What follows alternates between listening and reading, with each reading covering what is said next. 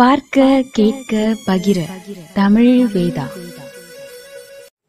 திரு வேல ராமமூர்த்தி அவர்களின் குற்ற பரம்பரை அத்தியாயம் அறுபத்தி ஒன்று.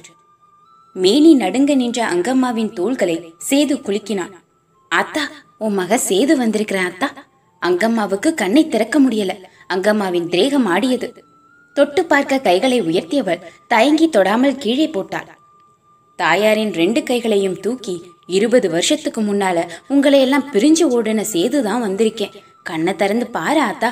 உள்ளங்கைகளுக்குள் தன் கன்னங்களை போர்த்து கொடுத்தான். சேதுவின் மூச்சுக்காற்று தாயாரின் நெற்றியில் இதமாக இறங்கிக் கொண்டிருந்தது. வேயண்ணா வைத்த கண் வாங்காமல் பார்த்தபடி நெருங்கி வந்து கொண்டிருந்தார் விழுப்பு தட்டிய ஆயுதங்கள் ஆங்காங்கே அமர்ந்து மந்தையை வேடிக்கை பார்த்து கொண்டிருந்தன. உமி விழுந்து உறுத்தும் கண்களை திறக்க முடியாத பெண்கள் என்ன நடக்குதோ என பதறி வீடுகளுக்குள் ஒண்டி கிடந்தார்கள். ஆத்தா என்ன பாரு ஆத்தா. அங்கம்மா பட்டும் படாமல் சேதுவின் கன்னங்களை தடவினாள். மூக்கை அளந்தாள் புருவங்களை நீவினாள். மீசையை வருடினாள். நெற்றியை தேய்த்தாள். காது மடல்களை உருட்டினாள். தலைமுடியை கோதினாள். மறுபடியும் மறுபடியும் விரல்கள் அலைந்தன. அடிவயிறும் நெஞ்சும் பிசைந்தன. தடுமாறினாள்.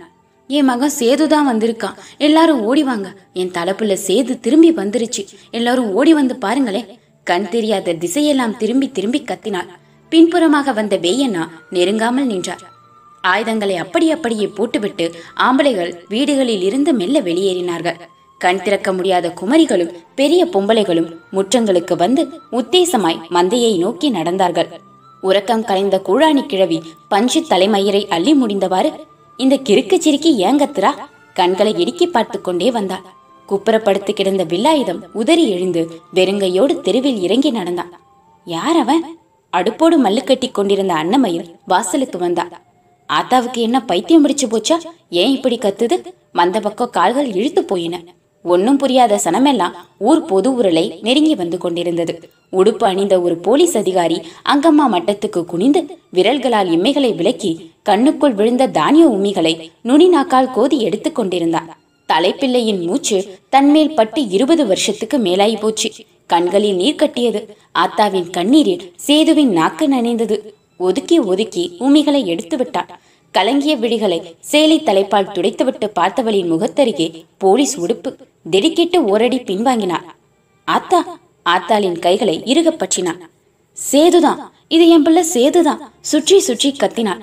என் பிள்ளை சேது உடுப்பு போட்டு வந்து நிக்கிறத பாருங்களே. அடே வில்லாயுதம் உங்க அண்ணன் வந்திருக்காண்டா?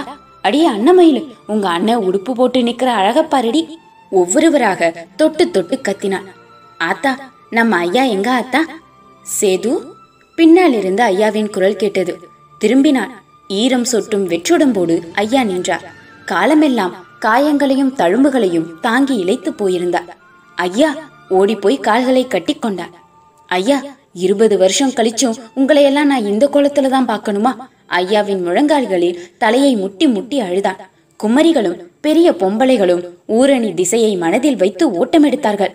பெருகி கிடந்த தண்ணீரில் தொபீர் தொபீர் என குதித்தார்கள். உள்ளேயே முங்கி உமி விழுந்த கண்களை உருட்டி உருட்டி முழித்தார்கள். தண்ணீருக்குள் உம்மி விலக சொட்ட சொட்ட கரியேறி மந்தைக்கு ஓடி வந்தார்கள். சேதுவை கட்டிப்பிடித்து கூழாணி அழுதாள். தலநாளு பிறந்தவன தடந்தப்பி போனவன குலசாமி இருளப்ப கொண்டு வந்து சேர்த்தானோ?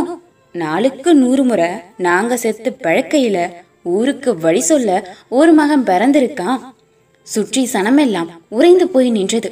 அப்பத்தா தம்பி வில்லாயுதம் பையன் எங்க அப்பத்தா? அடே வில்லாயுதம் இவன் தாண்டா உன் அண்ணன் சேது? இளவட்டங்களோடு நின்ற வில்லாயுதம் ரெண்டு எட்டு முன்னே வந்தான் இடுப்பு குழந்தையா இருந்தபோது வில்லாயுதத்தை பார்த்தது. இப்போது ஆள் எப்படி இருக்கிறார் அடே தம்பி வில்லாயுதம் வாப்பா நான் உன் அண்ணன்டா. சேதுவே நெருங்கி போய் வில்லாயுதத்தை கட்டிப்பிடித்தான். சேது மாப்பிள என்ன ஞாபகம் இருக்குதா? அருகில் நின்ற கீரை சட்டி தயங்கி தயங்கி கேட்டான். சேது உற்று கவனித்தான். புலப்படவில்லை. நான் தான் மாப்பிள கீரை சட்டி டே கீரை சட்டி நீயா? கட்டி தழுவினான். குமரிகளுக்கெல்லாம் வேடிக்கையாகவும் திகைப்பாகவும் இருந்தது. அன்னமயிலை மொய்த்து சுரண்டினார்கள். அன்னமயில் சுரணையற்று நின்று கொண்டிருந்தாள் எப்போ சேது மருமானே என்ன தெரியுதா? ம் கழுவன் மாமா கைகளை பற்றி கொண்டார். மாமா நீங்க எவ்வளவு தாட்டியமா இருப்பீங்க? இப்படி இழைச்சிட்டீங்களே மாமா. ஏப்பா சேது இது யார் தெரியுதா? குமரிகளுக்கு ஊடே நின்ற அன்னமயிலை இழுத்து கொண்டு வந்து முன்னே நிறுத்தினாள் கூழாணி. யாரு? சேதுவுக்கு தெரியல. அன்னமயில் கவிழ்ந்தபடி நின்றார். உன் கூட பிறந்த தங்கச்சி கொம்பூதிக்கு வந்த பின்னால பிறந்தவ. அப்படியே ஆத்தாவை உரிச்சு வச்சிருக்கிற தங்கச்சியின் தலையை கோதி ஏத்தா உன் பேரு என்னத்தா? குனிந்து கேட்டா மயிலு. மயிலுதான். என் தங்கச்சி மயிலே தான் பொருத்தமான பேரு. தங்கச்சியை தழுவி உச்சி மூந்தா.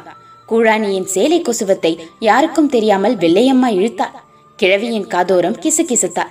எங்க அண்ணன் மகனுக்கு என்ன தெரியுதான்னு கேளு. எப்பா சேது இது யாருன்னு சொல்லு. வெள்ளையம்மாவை காட்டினாள். மருமகனுக்கு எதிரே முகம் தூக்க வெள்ளையம்மாவுக்கு கூசியது.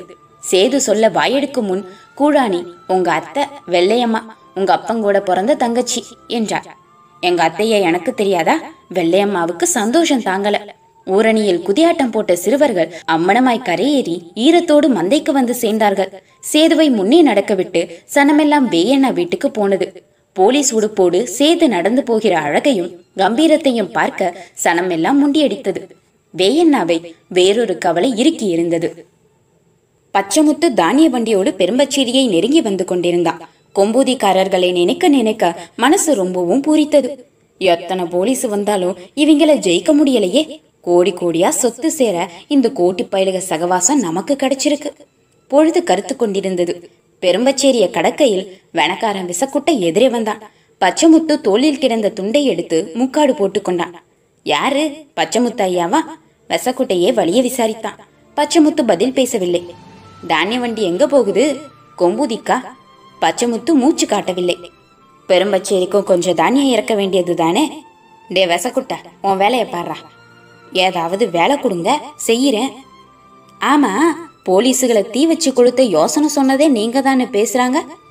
டே விசக்குட்டா இப்போ உனக்கு என்ன வேணும்? எனக்கு ஒரு மூட்டை தவசம் வேணும். பச்சைமுத்து வண்டியில் இருந்தபடியே ஒரு மூட்டை தவசத்தை காலால் மிதித்து கீழே உருட்டி விட்டான்.